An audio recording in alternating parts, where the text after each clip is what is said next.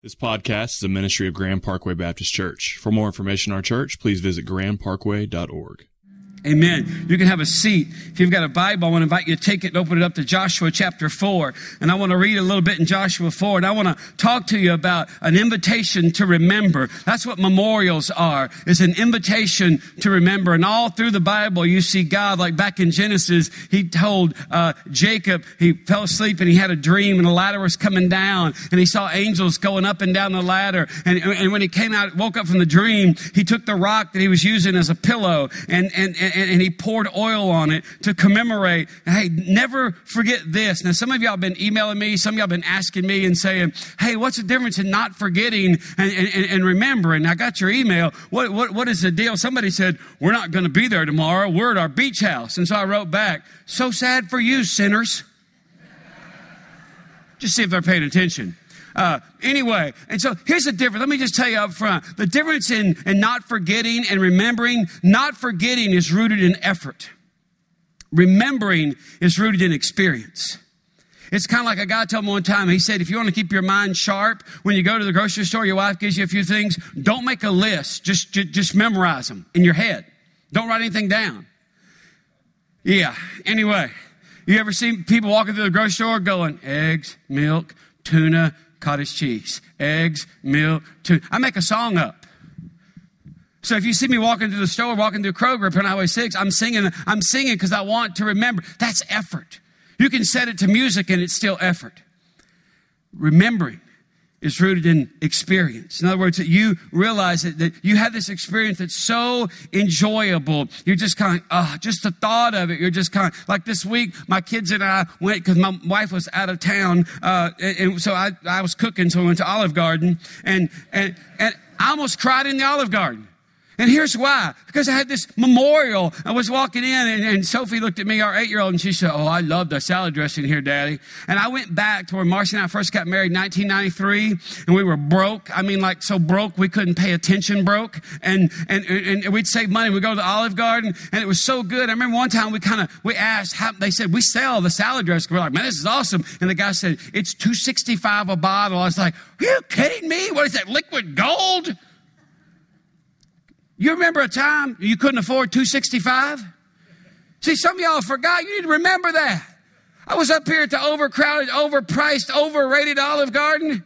And it was on the counter, and I said, So if you want a bottle of that? And I said, How much is that? And the lady said, 465 And I said, Bring it to me. And they brought it to the table after we got done. I told our waiter, put that on our bill and bring me a bottle. He brought that. I just thought something started welling up in me. And I was like, I'm fixing to cry at the stinking Olive Garden. And that little voice in me just said, because there was a time you could remember, there was a time you couldn't afford this. Now it's almost doubled in price, and you should be burning in hell, but you get a bottle of Olive Garden salad dressing. And I walked out like it was the Holy Grail in a paper bag, hoping that someone would ask me, What's in the bag? And it, by the way, they don't have small bags at Olive Garden. It was like in the full size, you know, grocery bag thing. And I was just carrying it like that. And so I want to carry, I said, don't break that. That's a memorial right there. We don't want to forget that. I want to look in God's word at this memorial where another place where God says, Hey, hey, remember this. He doesn't say don't forget. That's like them kind of walking through life, kind of going, Oh, what God say? He said this and that. And then don't, what was it? Is there 10 commandments or is there seven? And do they really? Still, mm, this is what God says. Joshua chapter 4, verse 1. When all the nation had finished passing over the Jordan, the Lord said to Joshua, Take 12 men from the people, from each tribe a man, and command them, saying, Take 12 stones from here, out of the midst of the Jordan, from the very place where the priest's foot stood firmly, and bring them over with you, and lay them down in the place where you lodge tonight. And then Joshua called the 12 men from the people of Israel, whom he had appointed, a man from each tribe. And Joshua said to them, Pass on before the ark of the Lord your God into the midst of the Jordan, and take up each of you a stone upon his shoulder, according to the number of the tribes of the people of Israel, that this may be a sign among you. When your children ask in time to come, What do these stones mean to you?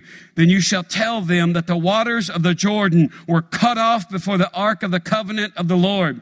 And when it passed over the Jordan, the waters of the Jordan were cut off so these stones shall be to the people of Israel a memorial forever. Two things I don't have time to preach this morning. Number one, you should have some memorials in your house, some reminders of God's goodness. That you should have some things in your house that make your kids ask you, "What? What? What's that? What? What? What? What? What, what does that mean? Why do we have that?" Secondly, the thing I want to remind you of that I don't, I, I, don't have time to really talk about, and some of you are like, well, are you kidding me? You're going to say it anyway, so you might as well. Uh, he, he, he, says this. It, it, it's interesting when he says, uh, he uses the word passed over. He says, when the Ark of the Covenant passed over. Just file that away in your mind. I just want to say it now. We'll come back to it later. Uh, so, what does God want us to remember? This is a story about the children of Israel. They've been, you know, they were, they were slaves in Egypt, and God rose up Moses and said, "Let my people go." And so they've been let go. They didn't trust God. They would do good. They didn't believe in the goodness of God. Sometime read the 78th Psalm. You'll see God was faithful. They said, "Thank you." Went out, were unfaithful. And they came back, said, "God, we're sorry." God was faithful. Poured out more goodness on them. They said, Hey, well, thank you. They went out and they were unfaithful. And now they're at the precipice of all that God's promised. The promised land is right over there.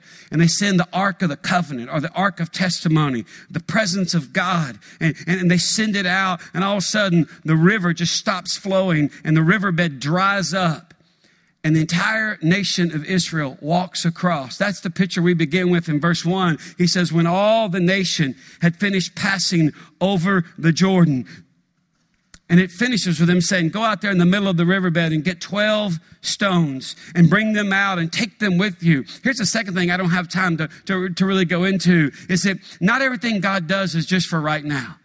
Sometimes God does things right now today, and it's for 20 years from now. It's for a long time from now. It's, it's kind of like you go into someone's house for dinner tonight for Memorial Day or tomorrow for lunch, and you go in their house and in the kitchen, there's a hole in the sheetrock about as big as a man's fist, and there's a picture frame around it, and with a little note under it says, the, the anger of man does not accomplish the righteous life God desires. I don't care how politically correct you are, you're asking somebody, what's up with that? You know, there's handymen that can fix this. Can you imagine a man being so self aware, he just smiles and said, I used to be a really verbally abusive man. And one day I got so mad at my wife, I put my fist through the sheetrock. And I leave that there as a memorial to remind me that I'm not the man I used to be because God's done a neat work in my life. See, that's what these 12 stone, stone, it wasn't like empty ritual. It was a reality. God said, I'm doing something now. You're never going to forget it. Why? Because you experienced this. What does God want us to remember? Four things this morning. Number one, He wants us to remember that God keeps His word. God keeps his word. Don't turn there, just write down Exodus chapter 3, verse 7. We'll, it'll come up on the screen in just a minute. Exodus chapter 3, verse 7. You say, well, what do you, what, what, what do you mean when you say that God keeps his word? Let me just read it to you because way back, way, he, he said this to Moses and he didn't change his mind. Things didn't look good. The circumstances weren't favorable. He says in Exodus chapter 3, verse 7, and the Lord said, I have surely seen the affliction of my people who are in Egypt and have heard their cry cry. Let me ask you something. You ever lay in bed and think about your life and wonder if God notices what's going on? You ever lay in bed and just kind of think, if there really is a God, why is it like this? It shouldn't be this hard. And God says, I want you to know, first of all, I've seen the affliction of my people who are in Sugarland. I've seen my, the affliction of my people who are living in an apartment and thought they'd be living in a house by now. I have seen the affliction of my people who want kids so bad they can taste it and still they're childless. He says, I see your affliction. Uh, the, the, God that speaks to Moses way back in the beginning is a God who sees everything that vexes you, that perplexes you, that angers you. Look what he says. And I've heard their cry because of their taskmasters, and I know their sufferings. So, what does he do about it? He goes on to say this. He says, Hey, and I've come down to deliver them up out of the hand of the Egyptians and to bring them up out of the land to a good and broad land, a land flowing with milk and honey, to the place of the Canaanites, the Hittites, the Amorites, the Perizzites, the Hivites, and the Jebusites. This is what God says. He says, This is what I've come to do. And, and what does Moses say in response? He says, And now behold, the cry of the people of Israel has come to me. I've heard their cries, and I've also seen the oppression with which the Egyptians oppress them. God says, I see all this. He says, Now come, I will send you to Pharaoh, that you may bring my people, the children of Israel, out of Egypt. God says, This, this is not okay. We're not going to stay here and just do this. I see, and I'm going to do something about it. And then Moses says, because Moses sees the commands of God through the lens of himself. And Moses says, Who am I that I should bring, uh, should go to Pharaoh and bring the children of Israel out? And basically, God says in response, the issue is not who are you? The issue is who am I? He said, But I will be with you. And this will be a sign for you. And I have sent you. When you have brought the people out of Egypt, you shall serve God on this mountain. Moses, here's what God says. And God says, Hey, the issue is not who, who are you, Moses? The issue is that who am I? I'm the God who will be with you. I just want to begin this morning by saying, first of all, that God keeps his word. When you read something in the Bible, it never like runs out. It's kind of like, well, God meant that back then. He doesn't mean it anymore. No, he still means it. Do you realize that? There's like a time stamp. I, hear people say all the time, well, times are a changing. What's that got to do with the Bible? Where since, well, back in the biblical days, it was this way, and nowadays it's just, you know, oh, it's not in a man. This is my favorite. Well, it's not in a man's nature to be monogamous. Then why would God say, Thou shalt not commit adultery? God is the most hateful being that ever lived if he created you with a nature that cannot, that gave commands that are impossible to keep. Let's begin this morning with a thought in our head God keeps his word. Secondly, obedience matters. Obedience matters. You say, I, I, I, don't know what you mean. Notice, I'm back in Joshua chapter 4. Notice who's there. He says, The Lord said in verse 1 to Joshua, He says, Take 12 men from the people in each tribe and command them, saying, Take 12 stones, and goes on and, and, and, and does what we just read about. Notice who is there, but also notice who's not there. Remember who God spoke to when God first spoke back in Exodus? Moses is not there. And the reason Moses is not there is because Moses did not trust God. He disobeyed. I think the Bible talks about Numbers chapter 20. God told Moses, the people cried out for water, and God told Moses, Take your staff and speak to the rock, and water will come out of the rock. And Moses took his staff and he hit the rock. And God said, Because you didn't believe me, because you made people think it's because some hocus pocus thing you did. They don't, they, now they think, oh, Moses is great, but you didn't believe me. You're not going to see the promised land.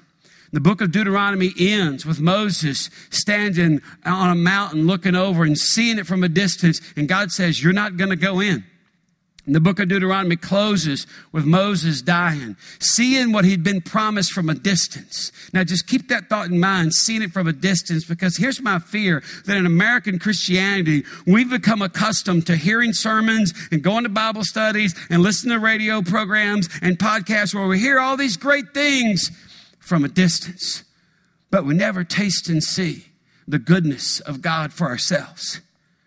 And, beloved, it's not intended to be that way. You say, well, I, I, I don't know what, what, what you mean if you're not careful, things from a distance, it's kind of like, hey, this is good for me. I, I, believe God's out there and I believe that all this stuff is true. I don't really experience it. Well, here's the problem with that. After a while, when you don't really experience, and, it, and it's not like taste, it's not on the tip of your tongue, it's like not that real as that brisket you're going to have later today or tomorrow. It's just kind of, well, I hope this is true. Here's what you do you transfer your faith from God to some rituals that you hope are kind of filling the gap. And after a while, you don't really have faith in them them anymore. And so you have a faith or a tradition that you don't really enjoy, and a faith nobody really is crazy about. You say, Well, I, don't know about that. Do this when you go back to work on Tuesday. Say to your coworkers, Hey, do you guys know that God's the biggest priority in my life? And watch their facial expression. If they laugh, you might want to go, You know what? Maybe I need to think differently about how I live. Maybe I am living, living disconnected or kind of at a distance. You see, uh, let me give you a couple of quotes. Brennan Manning says this. He says, The single greatest cause of atheism in the world today is Christians who acknowledge Jesus with their lips, then walk out the door and deny him by their lifestyle. And that is what an unbelieving world finds simply unbelievable. The world does not want us to be perfect. The world just wants us to be real to live what we say we believe so they can just kind of see, okay, me, if this is really true, let me see it. And when you and I live this up and down life where we live disconnected what we, we believe to be true, the world kind of says that can't be true or you people would be different. A.W. Tozer who lived back in the 50s, was a prolific writer and thinker. He said this He said, Salvation, apart from obedience, is unknown in the sacred scriptures. Apart from obedience, there can be no salvation. For salvation without obedience is a self, a self contradictory impossibility. Say that three times real fast. Now look at that. For salvation without obedience is a self contradictory. I'm waiting on you. Come on, help me here, people. Y'all like, can you get it right this time? I gave you the clue. Obedience is a self contradictory impossibility. You, you, you, see, it's not, I'm going to obey so that I can be a Christian. No, that's back to effort versus experience. No, it's because I'm a Christian, I obey. And even when I disobey, doesn't mean you're going to be perfect. Even when I disobey, I'm not going to cover it up. I'm not going to put a picture on the wall. I'm going to frame it and say, you know what? That's who I used to be. I'm not ashamed of that. And you know why? Because it's not who I am anymore. Why? Because there came a point in my life where I began to obey what I knew God said. See, God says, I want you to remember number one, I keep my word. Number two, obedience matters. Maybe Jesus said it best in Luke 6 46 when he just asked a simple and yet profound question. He said, Why do you call me Lord, Lord, and do not do what I say? Why do you call me Lord, Lord, and do not do what I tell you? Third thing God says I want you to remember on this Memorial Day is that the presence of God is real. The presence of God is real. And you say, now what do you mean? Remember back when God said, hey, hey, you're going to go to Pharaoh? they started on the journey. At one point, God said, I'm tired of y'all. He just pulled the car over and got out and started walking.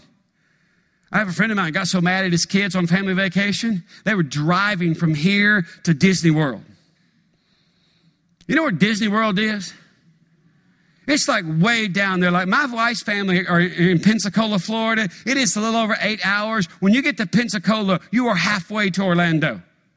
And, and, somewhere between, he said, we were halfway down in Florida. I got so enraged with my kids. He said, I just pulled the car over and got out and started walking. And he called me to say, man, I, this is a horrible vacation. The, the quote was, I said, how was the vacation? It was a vacation from hell. And I said, but you were in Disney World, the place of a million dreams. He said, Ain't no dreams there. My kids were stuck to me like a pot-bellied stove. It was 110 degrees, 90% humidity. Lines were an hour and 20 minutes long. Lance, you're getting excited about Disney World? Lance is going to Disney World this summer. When he told me that, I just thought, oh, silly rabbit, tricks are for kids. yeah. My buddy, he said, he said, we were on the, but, on the way, he said, the worst part, I was like, what's worse than that? He said, my kids would not stop. He, he, he, he, he, I gotta go to the bathroom. He said, I, I just felt it coming. I just pulled over the car and I got out and I just walked away. I swear, because I started walking down the interstate. And I said, what? He said, my wife got out and was like, really? Is this what we're doing? He said, I was just like, mm, ah. I swear, he goes, I was walking back the direction of Texas. And he, he got emotional. He said, I felt so bad. And all of a sudden, ding, I said, you know what? God felt the same way about his people one time. He goes, You're kidding me. I said, No. God told Moses, Hey, you guys get up out of here and go into the promised land, but I ain't going with you because I'll pull the car over and whip everybody. I mean, I will lay the wood to you fools up in here. I pity the fool that doesn't listen to me. And he said, That's not in the Bible. I said, Maybe not pity the fool, but yeah, in the book of Exodus. That's what God said. He said, I, I, Y'all got to get away from me because I'm going to kill you. I'm going to wipe you off the face of the earth. And then Moses it, just pleaded with God and said, Hey, don't, don't do that. See, Moses understood because in that moment, Moses said, If you don't go with us, what's going to separate us? What's going to distinguish us from all the nations of the earth? It's the presence of God. David understood that. He said in Psalm 16, In your presence is fullness of joy, and at your right hand are pleasures forevermore. There you go back to the goodness of God. There's something I get in my relationship with God I don't find anywhere else. That's why David, when he sinned with Bathsheba, see, the Bible is not full of perfect people, it's full of flawed people who, with great regularity, thought their ideas were better than God's. And David was one of them, man after God's own heart. And he committed adultery with a woman named Bathsheba. And in the 51st Psalm, David, when he was brokenhearted over his sin, hey, when you look at me, and when you screw up, You can't put lipstick on the pig, okay? It's still a pig. Just say, hey, I screwed up. I ain't got a leg to stand on. Don't, well, well, see what it was. See, Pookie and Ray Ray, they got started having tequila shots, and next thing I knew, I had on a clown mask. No. No, it's just, hey, man, this is what I did. That's what David says. And here, David understood. Some of y'all are kind of like, were you there that night? that clown mask wasn't my idea. Look, David says, hey, to God, when he's heartbroken, hey, hey, cast me not away from your presence. See, the presence of God is all through the Old Testament. To understand it in chapter 4, I want you to turn back one page to chapter 3, and I'll read the first six verses of Joshua chapter 3, verses 1 to 6. The Bible says this then Joshua rose early in the morning and they set out from Shittim and they came to the Jordan, he and all the people of Israel. And they lodged there before they passed over. In the end of three days, the officers went through the camp and commanded the people, as soon as you see the ark of the covenant of the Lord your God being carried by the Levitical priest, then you shall set out from your place and follow it. And yet there shall be a distance between you and it, about 2,000 cubits in length. Do not come near it in order that you may know the way you shall go, for you have not passed this way before. Verse 5 Then Joshua said to the people, Consecrate yourselves, for tomorrow the Lord will do wonders among you. And Joshua said to the priest, Take up the ark of the covenant and pass on before the people. So they took up the ark of the covenant and went before the people. Now remember, the ark of the covenant is the presence of God. The, the, the, greatest tangible, most accessible uh, uh, picture of that is did you see the first Indiana Jones movie? Yeah. I remember watching that movie and people were kind of like, ooh, I don't know what that is, but the Ark of the Covenant is the presence of God. And you say, well, what do you mean the presence of God is real? In these six verses, we see three things about the presence of God. Number one, you see responsibility verse 3, he says, Hey, when you see the ark being carried by the Levitical priest, not anybody can just go lay their hands on the presence of God. If you don't believe me, ask the guy named Uzzah. You ever heard of Uzzah? You know, it's no one names their kid Uzzah anymore. Some of y'all are like, uh, Who, who's Uzzah? I'm glad you asked. There's a story in the Old Testament where they had the Ark of the Covenant. They had forfeited. They tried to use the presence of God as a weapon in warfare kind of like America, kind of saying, We're a Christian nation. God won't let anything bad happen to us. Uh oh, I lost some of you Fox News Channel viewers right there, didn't I? You checked out on me, you're like, Well, you Democrat.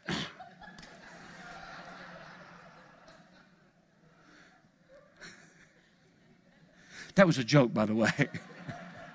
Some of you are reaching for your pen, like, where are you going with this? Here's where I'm going. When you invoke the presence of God in the name of national security, you don't always get what you want. That's what the children of Israel did. They were getting their head handed to them in a battle. They went and got the ark and said, Here, Philistines, we're going to get this weapon and we're going to use it. And they, the ark was captured by the Philistines. Those morons didn't know what to do with it. so they started looking in it, and God started just killing people. They sent it back. No, thank you. Here's some gold. there you go. Y'all just have this back. We don't know what it is, but we don't know what to do with it. Why? Because God said, hey, it's a priestly function to, to mediate the presence of God. Not just anybody gets to do that. That's why the priest would go, the high priest would go into the Holy of Holies once a year with a rope around his leg in case he had any unconfessed sin. God would strike him dead and they'd drag him out and they'd go, All right, here, come here, Harold, let's tie this around your leg. I ain't gonna try it. Here's my point we've lost that sense of reverence for the presence of God.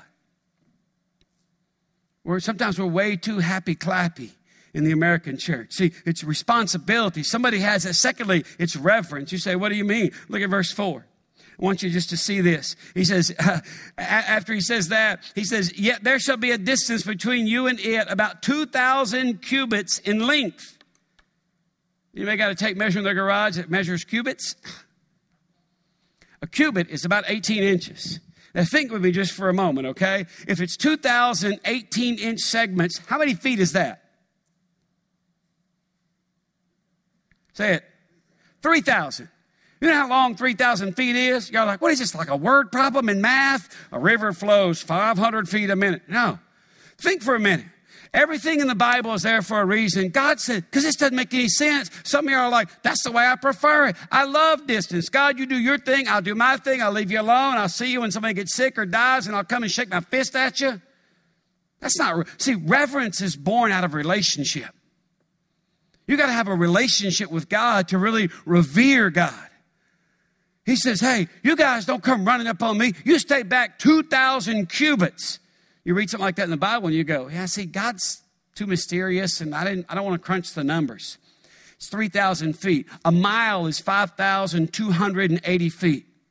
It's a little over half a mile, which means if you walked out these doors, got in your car, pulled out the main entrance of our church, took a left, you went down here to the first light down here at West Airport, and just go a little bit past that.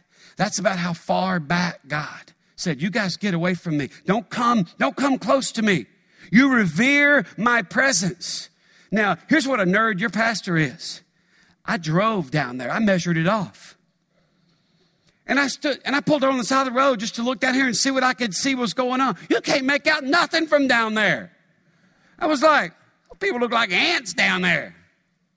You caught our, I could hold up my thumb almost and put it over our building.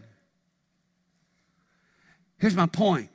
At a distance, when you say, Oh, God, leave me alone, I'll leave him alone, you have no certainty as to what's going on. And so from 2,000 cubits, God says, I'll do something you people will always remember. They bring the ark, the presence of God, into the river, and the river just stands up like a wall of water, and the riverbed dries up. And he says, All right, everybody, it's safe to cross. And here they come. The whole nation of Israel crosses, not just the, the Red Sea, but they cross the Jordan into the promised land. Third thing that the pre- about the presence of God is just dependence. Look at the last part of verse 4. You still with me? Look at verse 4, the second sentence. He says, Do not come near it in order that you may know the way you shall go, for you have not passed this way before. Do not come near it. Don't come near the presence of God, the ark. Why? So you can know the way that you go. There's some things you cannot accomplish on your own that have to be revealed to you. Let me say that again. There's some things, this is not math, by the way. Let me say it this way this is not math, this is music. It's not, well, I'm going to be smart and I'm going to read some books and I'm going to. No. You ever watch little toddlers, little chubby leg babies when music comes on? What do they do? They start dancing. I'm telling you, all you Baptists, dancing can't be a sin because little kids do it intuitively. They hear music and they just start. This is music. It's not math. Don't get out your slide rule. Oh, well, 2,000 cubits at 18 inches, that's 3,000 feet right there, Pastor King. Got it. Got my WD 40 pocket protector right here. Let me get out my. This is music. If there are things that you cannot accomplish on your own, that's what he says in the latter part of verse 4. Look right there. He says, Hey, don't come near it in order that you may know the way you shall go. What is he saying? God's saying, Hey, I'm not playing keep away. I want you to know this. Are you kidding me? I got so much goodness in me. I got to pour it out on somebody to make room for more. So if you're here today and you don't know what you're going to do in your marriage, or you don't know what you're going to do in your career, or you don't know what you're going to do. Some, one of our ladies stopped me this morning and said, We got a problem. I said, Okay, what's going on? Well, pray for my husband because we sold our house in one day. We don't know where we're going to live. and I almost just struck the pose. But that wouldn't be good because you visitors would walk in kind of going, This guy smoke? What's up with that? Because what, what reared up in me, Ed Sanders, is Acts 17, where God says, And I've determined the exact places where people should live. And I wanted just to say to her, Hey, just relax, lady. God, she wasn't worried. She was just smiling. Just was like, We don't know what we're going to do. It just, everything in me sounded said, He knows. He knows. Get in the presence of God, He'll reveal it to you. Now, this sounds bad if you're not careful from this whole distance. God out there, what in the world? God out in front of his people. They're over a half mile away. Fourthly and finally, you still awake? Last thing God wants us to remember is that God has provided a way. Look at chapter 4, verse 19. Joshua chapter 4, verse 19. The people came up out of the Jordan on the 10th day of the first month. Put a little star in the margin of your Bible if you got a pen or pencil. People came up out of the Jordan on the 10th day of the first month. Everything God does, He does for a reason and they encamped at Gilgal on the east border of Jericho. And those 12 stones which they took out of the Jordan, Joshua set up at Gilgal. And he said to the people of Israel, When your children ask their fathers in times to come, see, what I'm doing is good right now, but it's going to be better down the road when you got to tell people about it. When your children ask, What do these stones mean? Then you shall let your children know Israel passed over this Jordan on dry ground. For the Lord your God dried up the waters of the Jordan for you until he passed over, as the Lord your God did to the Red Sea, which he dried up for us until we passed over. So that all the peoples of the earth may know that the hand of the Lord is mighty, and that you may fear the Lord your God forever. Now, two things you need to understand. Notice in verse 24 how it ends. God says, Here's why I do all this. Number one, that you may know that the Lord, the hand of the Lord is mighty. That you may know that the hand of the Lord is mighty. Most of you over 40, because we don't, eh, eh, people under 40, most of y'all didn't get spanked. I, I, let's say most people under 30 didn't get spanked. I got spanked. I didn't get spanked. I got whooped. W H U P P E D. I got it wrong on the spelling test in the third grade. Whipped was one of the questions, and I spelled it W H U. She goes, Neil, it's whipped. Not in my house, it's not. I live in the country. We get whooped. My dad whip you like a square dance. He'll whip one, throw you down, grab another one. Like a bunch of fish on the bank flopping around when he's done. He puts that belt on, back on, and he goes, You boys want some more? But when you, here's why I'm telling you that. Because some of you, because of your bad experiences in childhood, when the Bible says, so that all the peoples of the earth may know, see, this is so good. It's not just intended for you and me, it's intended for everybody. So that all the peoples of the earth may know the hand of the Lord is mighty. Some of you in your mind, you pictured your dad raising his hand to you. That's not the picture in the Bible.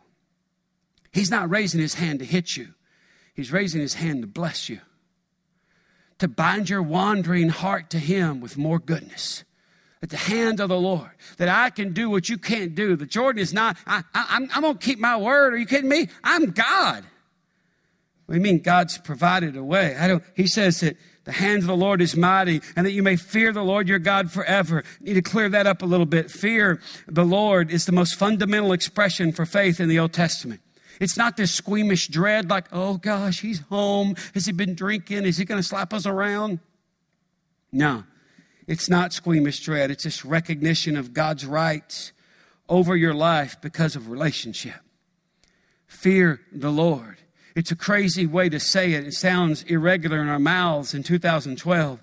But what he was saying was live in this reverent relationship to God. Don't be afraid respect the Lord, fear the Lord. It's, it's what he says. And you say, well, I, I, I don't, I, I don't, you, you, I don't get it. He says that the hand of the Lord.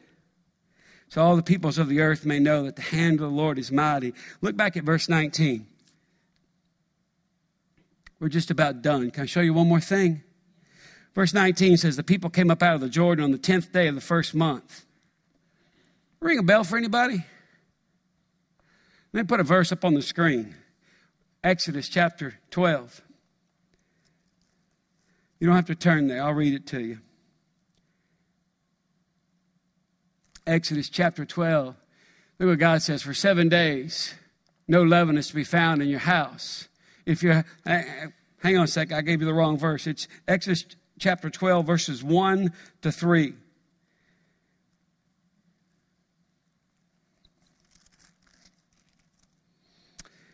The Lord said to Moses and Aaron in the land of Egypt, This month shall be for you the beginning of months. It shall be the first month of the year for you. Tell all the congregation of Israel that on the tenth day of this first month, Every man shall take a lamb according to their father's houses, a lamb for a household. And if the household is too small for a lamb, then he and his nearest neighbor shall take according to the number of persons. According to what each of you uh, can eat, you shall make your count for a lamb. Your lamb shall be without blemish, a male, a year old. You may take it from the sheep or from the goats, and you shall keep it until the 14th day of this month, this first month. You take it on the 10th day, you keep it till the 14th day. It's a total of five days when the whole assembly of the congregation of Israel shall kill their lambs at twilight.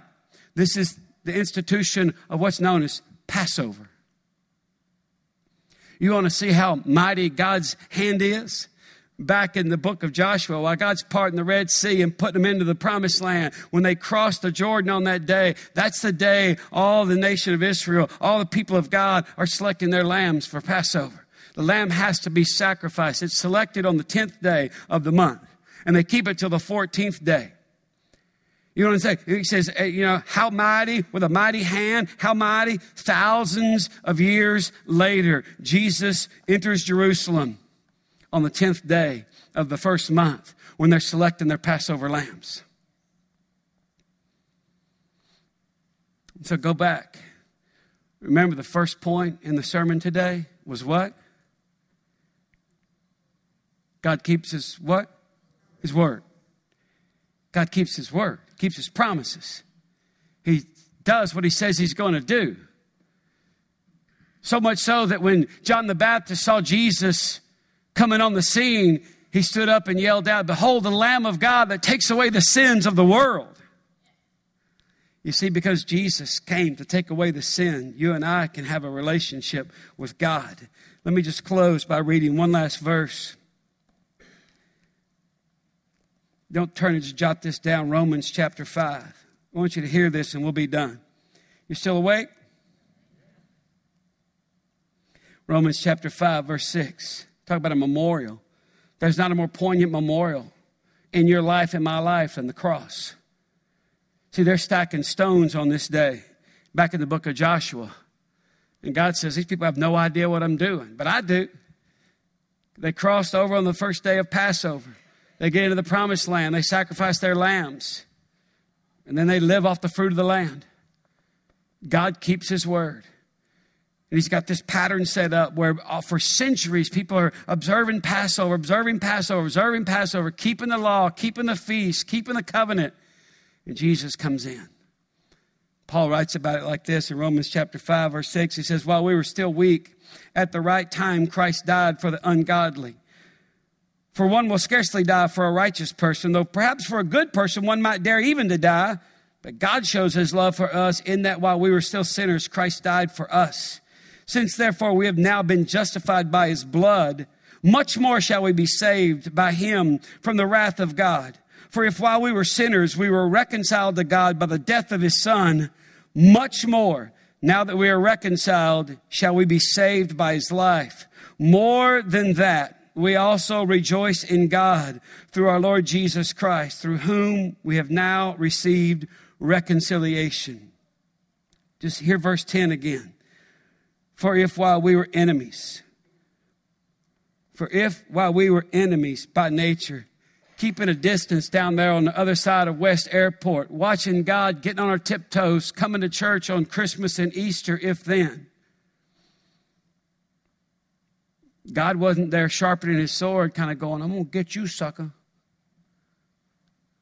He was sending a lamb who would enter in Jerusalem 10th day of the first month and be sent from this person to that person to this person to that person for five days. And finally, when Pilate would say, I find no fault in him, what he was saying was, This lamb can now be sacrificed. And what I'm saying to you today is that God knew that all the way back in the book of Joshua. And he kept his promise. And so here's what I want you to think about is regardless of how good it is right now or how bad it is. Some of you may be, I mean, you may be at an impasse in your marriage. Financially, you may be things just, just falling down around you. You may hate your job or whatever. I want you to go home on this Memorial Day weekend and I want you to do something to memorialize where you are and what you believe God can do. So they stack these stones and they think, man, this is awesome. Man, God got us into the promised land. Thousands of years later, He sent His only Son to get you and I into the promised land. And that's what this is all about. That's why when you see the cross, it means something to you. It's not just a memorial. You don't look at that and go, try harder. You look at that and you go, oh, well, I was still enemies. Well, I was way down there and squinting to make out what God was doing. Christ died for me on the cross. Wow. Are you kidding me? And all of a sudden, something in you wants to move towards Him. And yet, like the father in the prodigal son narrative, he gets off the porch and starts running to you. Or you're memorizing your little speech about, you know, i have sinned against you and against heaven, and I'm not worthy to be called your son. You think you're informing God with that? Let me tell you something you don't know.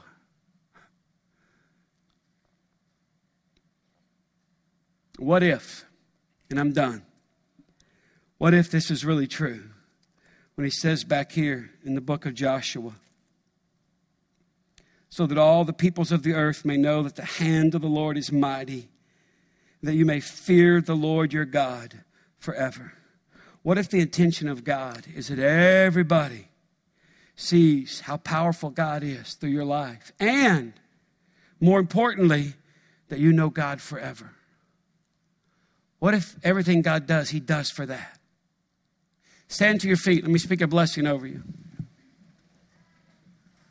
Hold your hands out. Because your God is so good and knows what wretches by nature you are. You're free today to be honest, to be free and liberated people because you're forgiven and you're loved and you're paid for. Let your lives be a monument and a memorial to this reality. You're the sons and daughters of God. Depart now and live who you are. In the name of the Father, and the Son, and the Holy Spirit. Amen. Bless you. You're dismissed.